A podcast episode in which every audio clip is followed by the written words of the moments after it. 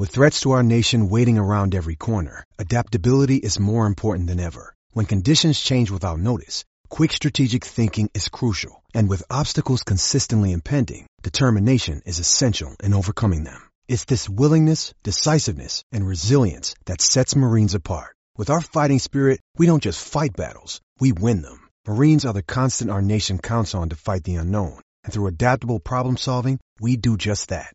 Learn more at marines.com. Want to say thank you to the Iowa pork producers for coming on and being a sponsor of the Hawkeye Nation podcast. The Iowa pork industry, including production, processing, and packing, provided more than 141,000 jobs in 2015. That's about the total combined populations of Ames, Ankeny, and Coralville, with nearly 52% in production. And the pork industry contributed over $750 million in state and local taxes in 2015. Iowa, get this, Iowa produces a third of the hogs raised in the United States and is the nation's leader in pork production and more than 90% of Iowa's hog farms are family owned. So thank you to the Iowa pork farmer. Thank you to the Iowa pork consumer. Visit their website at iowapork.org. One more beer for me. Exile needs quality so savagely. Best beer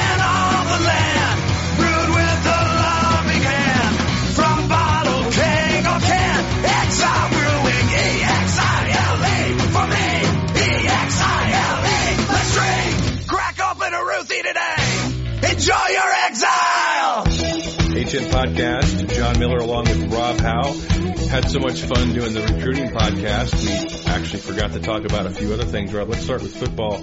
Back on Wednesday, Kirk Ferentz met with the media. That was preceded the day earlier by Phil Parker and Brian Ferentz, the defensive and offensive coordinators for Iowa. Let's get a few news things out of the way um, from from what Kirk talked about in his press conference, which is where most of the news was.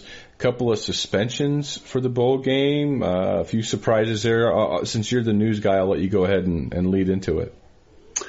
Yeah, you did. You kind of you shot some energy into me in that recruiting podcast. I feel like I've gotten my second win now.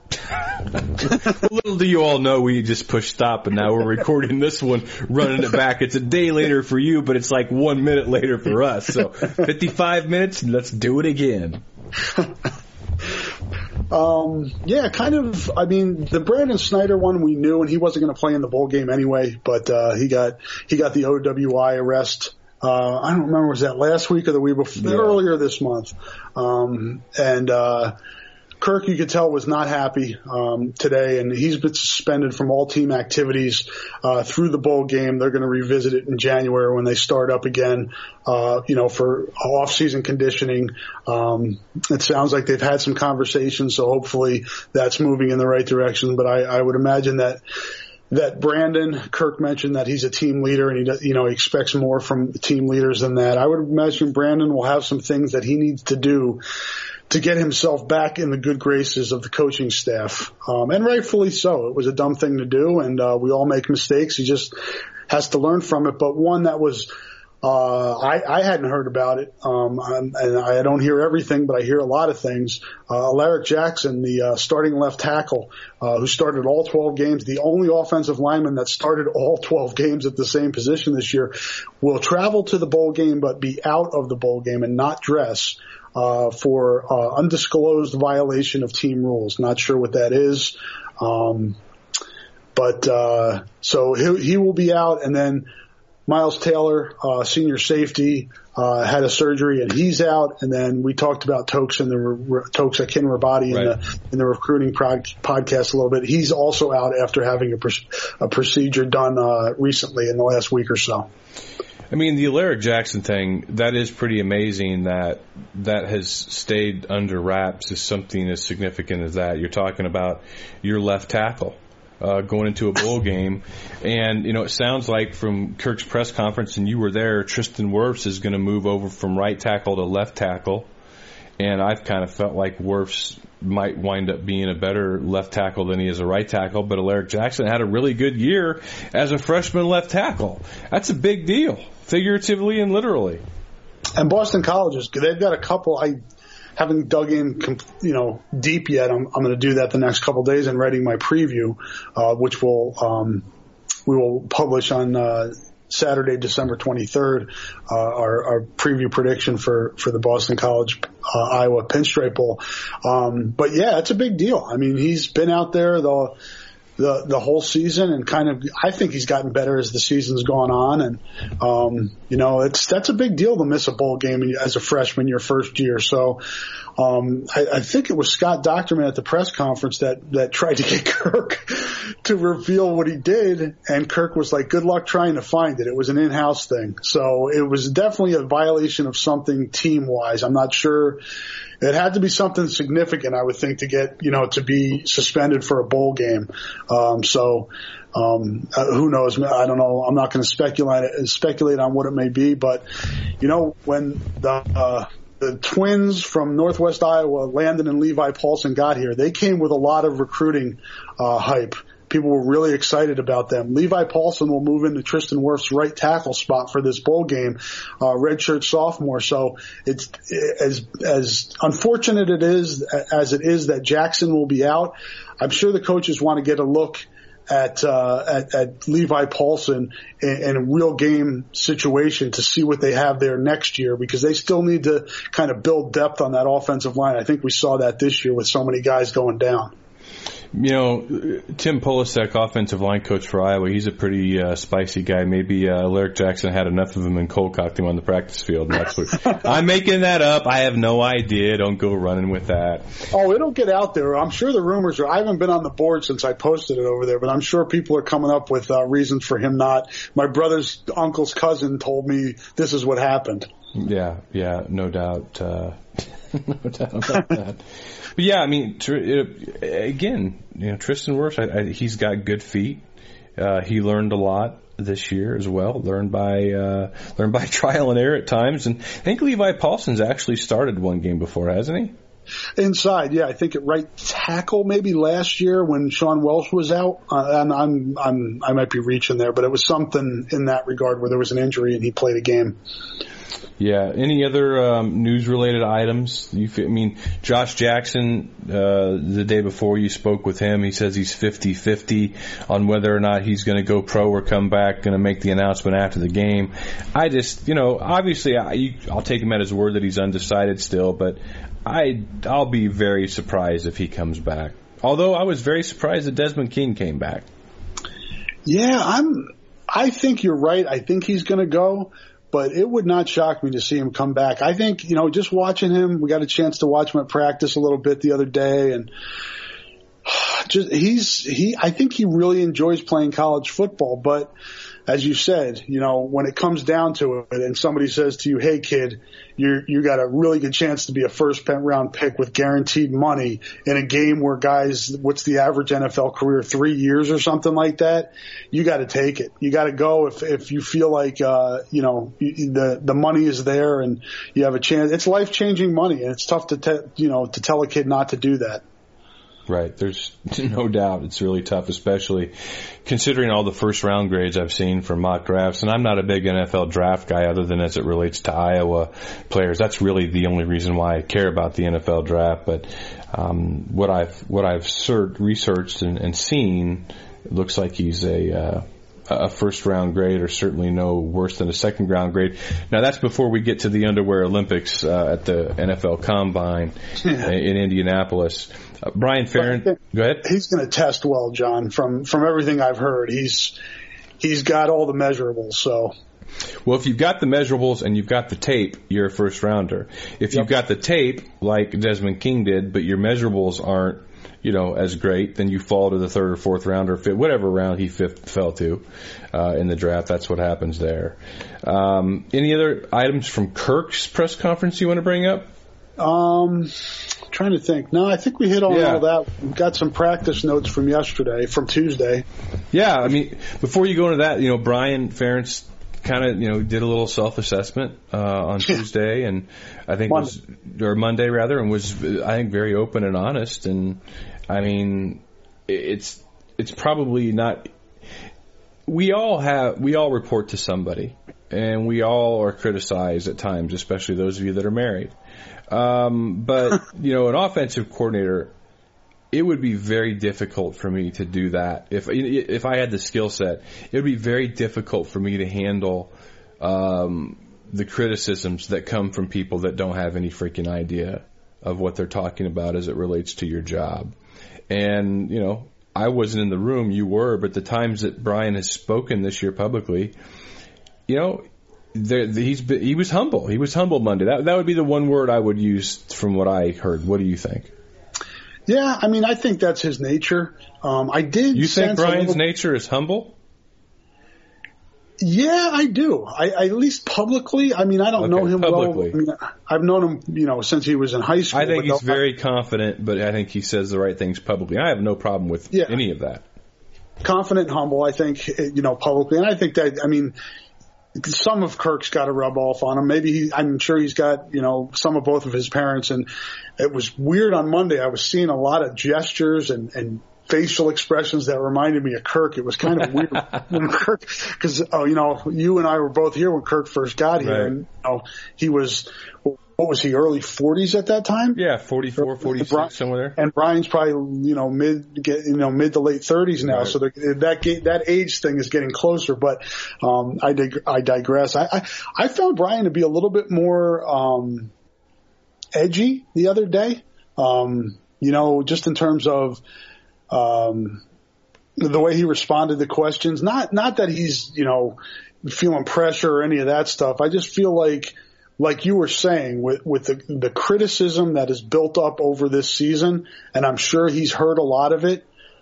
I'm sure there's got to be at least a part of him that resents that the fans and the media, you know, uh, lay at his feet what's going wrong. And and I, you know, we've covered this program enough to know that he's working inside inside the um, philosophy of his father, and that's going to take some time for him to figure out how what he wants to do fits into the parameters of what Kirk wants.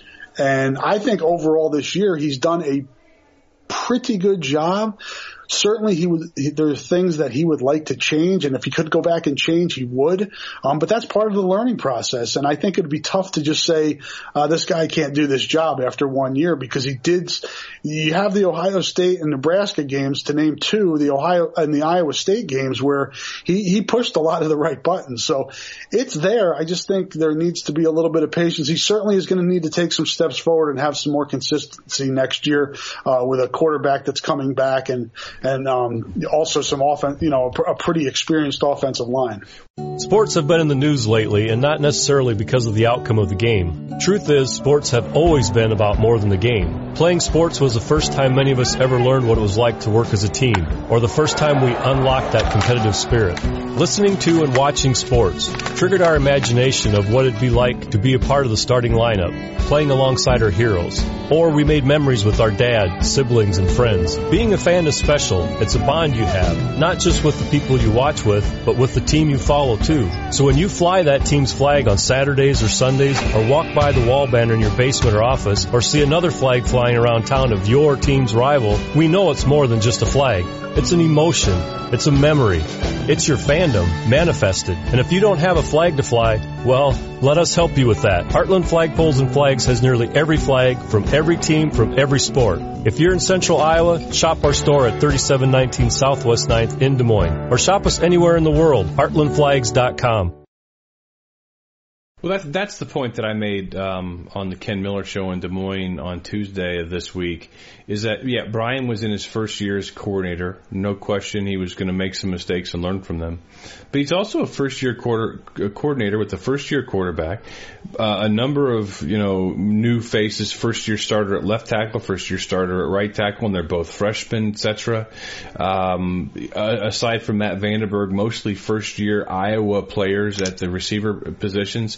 And, you know, Noah Fant got, you know, his feet wet a little bit last year, but this is his first year as a starter, and it was TJ Hockenson's first year in the field. It's a lot of first year combinations that add up to probably a lot of lack of execution along the way and inconsistency, and that's exactly what we saw. So it's not all at Brian's feet at all. No, and I I think if people thought that he was just going to come in and it was going to be like an offensive explosion his first year, I think that's just naive or just not living in re- reality. Um, Right. and you would ex- that said, I mean, you get that mulligan, you get that developmental time, or, or you know, for at least in my mind, before I'm going to pass judgment on you.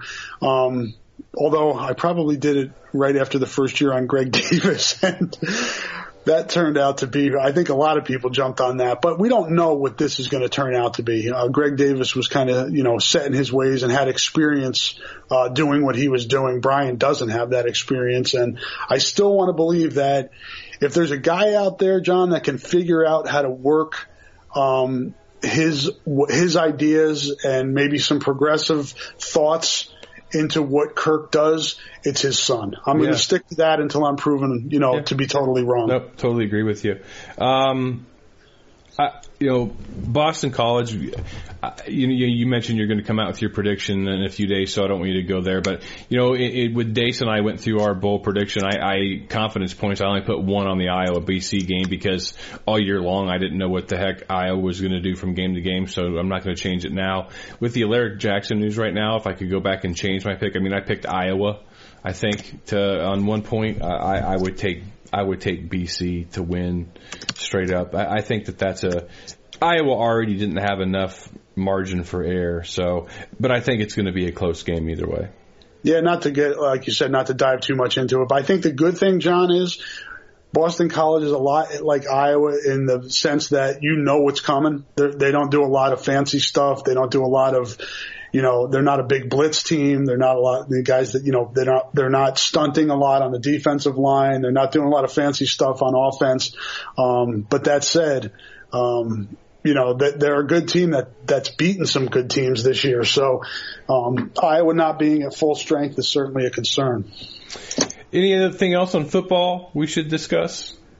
I think we're good there. Um, yeah, I was looking at some notes, the notebook that I, uh, uh, just to get people caught up, uh, some injury. Cole Banwart was on crutches. Uh, he's one of the second, third team center somewhere in there. Amani Jones, who Phil Parker talked about, um, you know, as somebody who's really had a good December. Um, the linebacker um, probably going to be in the mix uh, both at, at middle and at will next year uh, in terms of a starting position. Uh, was on the exercise bike and not dressed for practice yesterday. Um, Gersonde, uh, um, the backup punter or starting punter, Ryan Gersonde, also uh, wasn't working out. He was on the bike.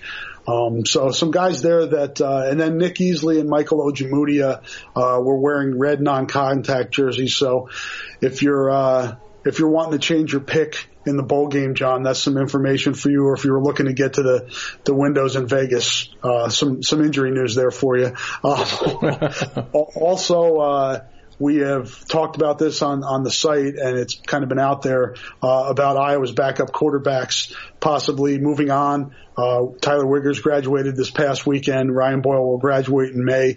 Both of those guys were working out at practice and looked to be second and third team, so nothing has really changed there at this point. Uh, Max Cooper and Matt VandeBerg were returning punts in practice. It looked like Cooper was the guy that was working ahead. Um, uh, and, and so I wouldn't be surprised to see him back there. I know that's been an area, uh, a sore spot for Iowa this season. So maybe they're giving him a chance to, to do that in a bowl game and hopefully get him ready for next year at that position. All right, so transition over to basketball. Um, you know, Iowa's had a couple of good games in a row against Drake in Southern Utah. On Friday, they will play against Colorado in Sioux Falls, a neutral court game. You know, they've looked better, Rob. I mean, Luka Garza is fantastic against teams that are not, you know, high high major D1 teams. I think he scored a total of 18 points combined against Virginia Tech, Penn State, Indiana, and Iowa State, and you know he's had probably close to over 50 points in his his last uh, last three games. So. And Tyler Cook's very aggressive. I mean, all all the things that we've been talking about all along been there, and the concern is still a concern. You know, they're they're a guard or two short. Although I have liked the development I've seen thus far this season of Maishe Dailey. He's somebody whose upside I think is uh, considerable. Um, Connor uh, McCaffery is trying to get his legs back under him. He's not going to be an offensive threat for this team at all, but he can give Jordan Bohannon a breather. Bohannon hasn't seen himself yet thus far this season, but um, what are you? What have been some of your thoughts? Yeah, I, I share your observations as well. Um, I think Luka just needs to. I, I think he came in with a lot of confidence, and I think that was rattled a little bit, especially in that trip to the Cayman Islands where he was, you know, really hit some speed bumps there. Um, hopefully, this stretch gives him confidence back again. Um, I still see it there. I still think that the potential's there. It's just he's got to get consistency, and that's not always easy for a freshman. Um, you know, he's got to be able to put a bad play behind him, um, you know, or a bad series of play behind him and move on. And I think he still carries those with him, uh, you know, down uh, to, you know, further down into the game moving forward. So that's something he'll learn. Um, I'm with you. I think Maishe Dailey is a guy who just keeps getting more confident, and I'm really impressed with with how he's developed. Um, he's really, I think he's a he's now become a really important part of this team, and uh, um, I, I think he, there's even more room to grow there as a, you know, as a six, seven wing that can shoot it pretty consistently. I think once teams start pushing out on him and at the three point line, because he's shown the ability to hit that, I think you're going to be able to see a, a you know a mid range game and the ability to get to the basket because he's pretty explosive going to the rim. Um, so I, I'm looking forward to seeing that you know that progression with him as well. I think Jack Nunge's really getting better. Um, you know, among the group of freshmen, I I'm not he, surprised. I think he's been the most consistent and is really um, just his skill set. I think is tough for teams to match up with. Um, if if we could somehow get uh, you know teams uh, the, Iowa's opponents for the rest of the season to play defense like Southern Utah and not double the post, I think Iowa's going to the NCAA tournament. I think they they they may have a chance to run the table if if they're able to get the ball into the post as easy as they were on on Tuesday night. Um, that I do not, I still don't understand what the heck Southern Utah's strategy was there to not double Tyler Cook. It was just, I think he. There were a few times, John, where I looked at Tyler's face and I think he was surprised. He was waiting for a double team to come, and it never came. Yeah, I think that, and I tweeted about that, and, and, I said that it will be interesting to see how many Big Ten teams make that mistake because when Cook sees a one-on-one, that he is just he's the most aggressive half-court set player as a big Iowa's had in my lifetime. And you know, people, well, what about what about Thunder Doug? He well, he dunked well in transition and he was aggressive. He just is, didn't have the ball skills and overall individual skill package that Tyler Cook has. Cook just when Cook turns, he doesn't even see who's guarding him. He just sees the rim and how am I going to get there? And it's his explosion, his ability to it's, get off the floor yeah. is just it's it's it's certainly something that you don't see come through here very often. And um, I like the way the zone's developing, John, on defense as well. It's it, it, Fran, I think, finally gave in, and we've talked about it on this podcast throughout the the fall and into the early part of the season. I think he's given in a little bit. I think he knows he needs that defense now. He played it a lot against Drake. I would say probably 75% of the, the time against Drake, a team that shoots the three well. And I thought they were much more active in it. And I think Nicholas Baer, um, brings that energy not only all in all aspects of the game, but makes them especially active in that zone defense. Yep, and if you're going to play the zone, you got to practice the zone, and you can't be one or the other. I mean, Dr. Tom's teams, they were zone. They didn't dabble much in man because he played full court pressure a lot, and he played zone to help save him. Yeah, you give some things up, that's fine, but I think Iowa needs to do that, and they have. Um, I just don't. I don't think they have the the guys to play on the ball defensively and on the perimeter to be able to play consistent man to man defense. Nope, they do not, and it's not going to happen. Um, we'll obviously talk a lot more about basketball as the Big Ten season gets here and unfolds, but uh, I think we've covered a lot of the high points um, this week. Anything else you want to add before we uh, go? No, not really. Just hoping that I get in and out of New York City without any uh, any hassle. Um, supposed to be some some snow there next week. I, I leave uh, December 26th in the morning and I'm back in, the, in Cedar Rapids the 28th. Um, I'm hoping that goes to goes to plan, but we will have uh, you'll you'll be doing your coverage from uh, from uh, the home office, and I will be doing coverage from Yankee Stadium. So people, uh, I, I think I think a lot of people are going to be missing this game, John, in terms of traveling, Mm-hmm. based on the ticket sales we we saw. So people looking for for coverage of that game, we're, we're going to have you covered on Hawkeye Nation. We will indeed. And are you staying with any friends while you're in the town? No, I'm staying. It's so quick. I get in the day before the game. I'm staying at the media hotel, splitting a room with Todd Camp, a voice of the Hawkeyes, going to the game, then going, taking the train back out to JFK, staying in a hotel out there, and then I'm out of town. That's not bad. Be safe, all right? I will do. All right, you all be safe out there as well. And as always, thanks for listening to the HN Podcast.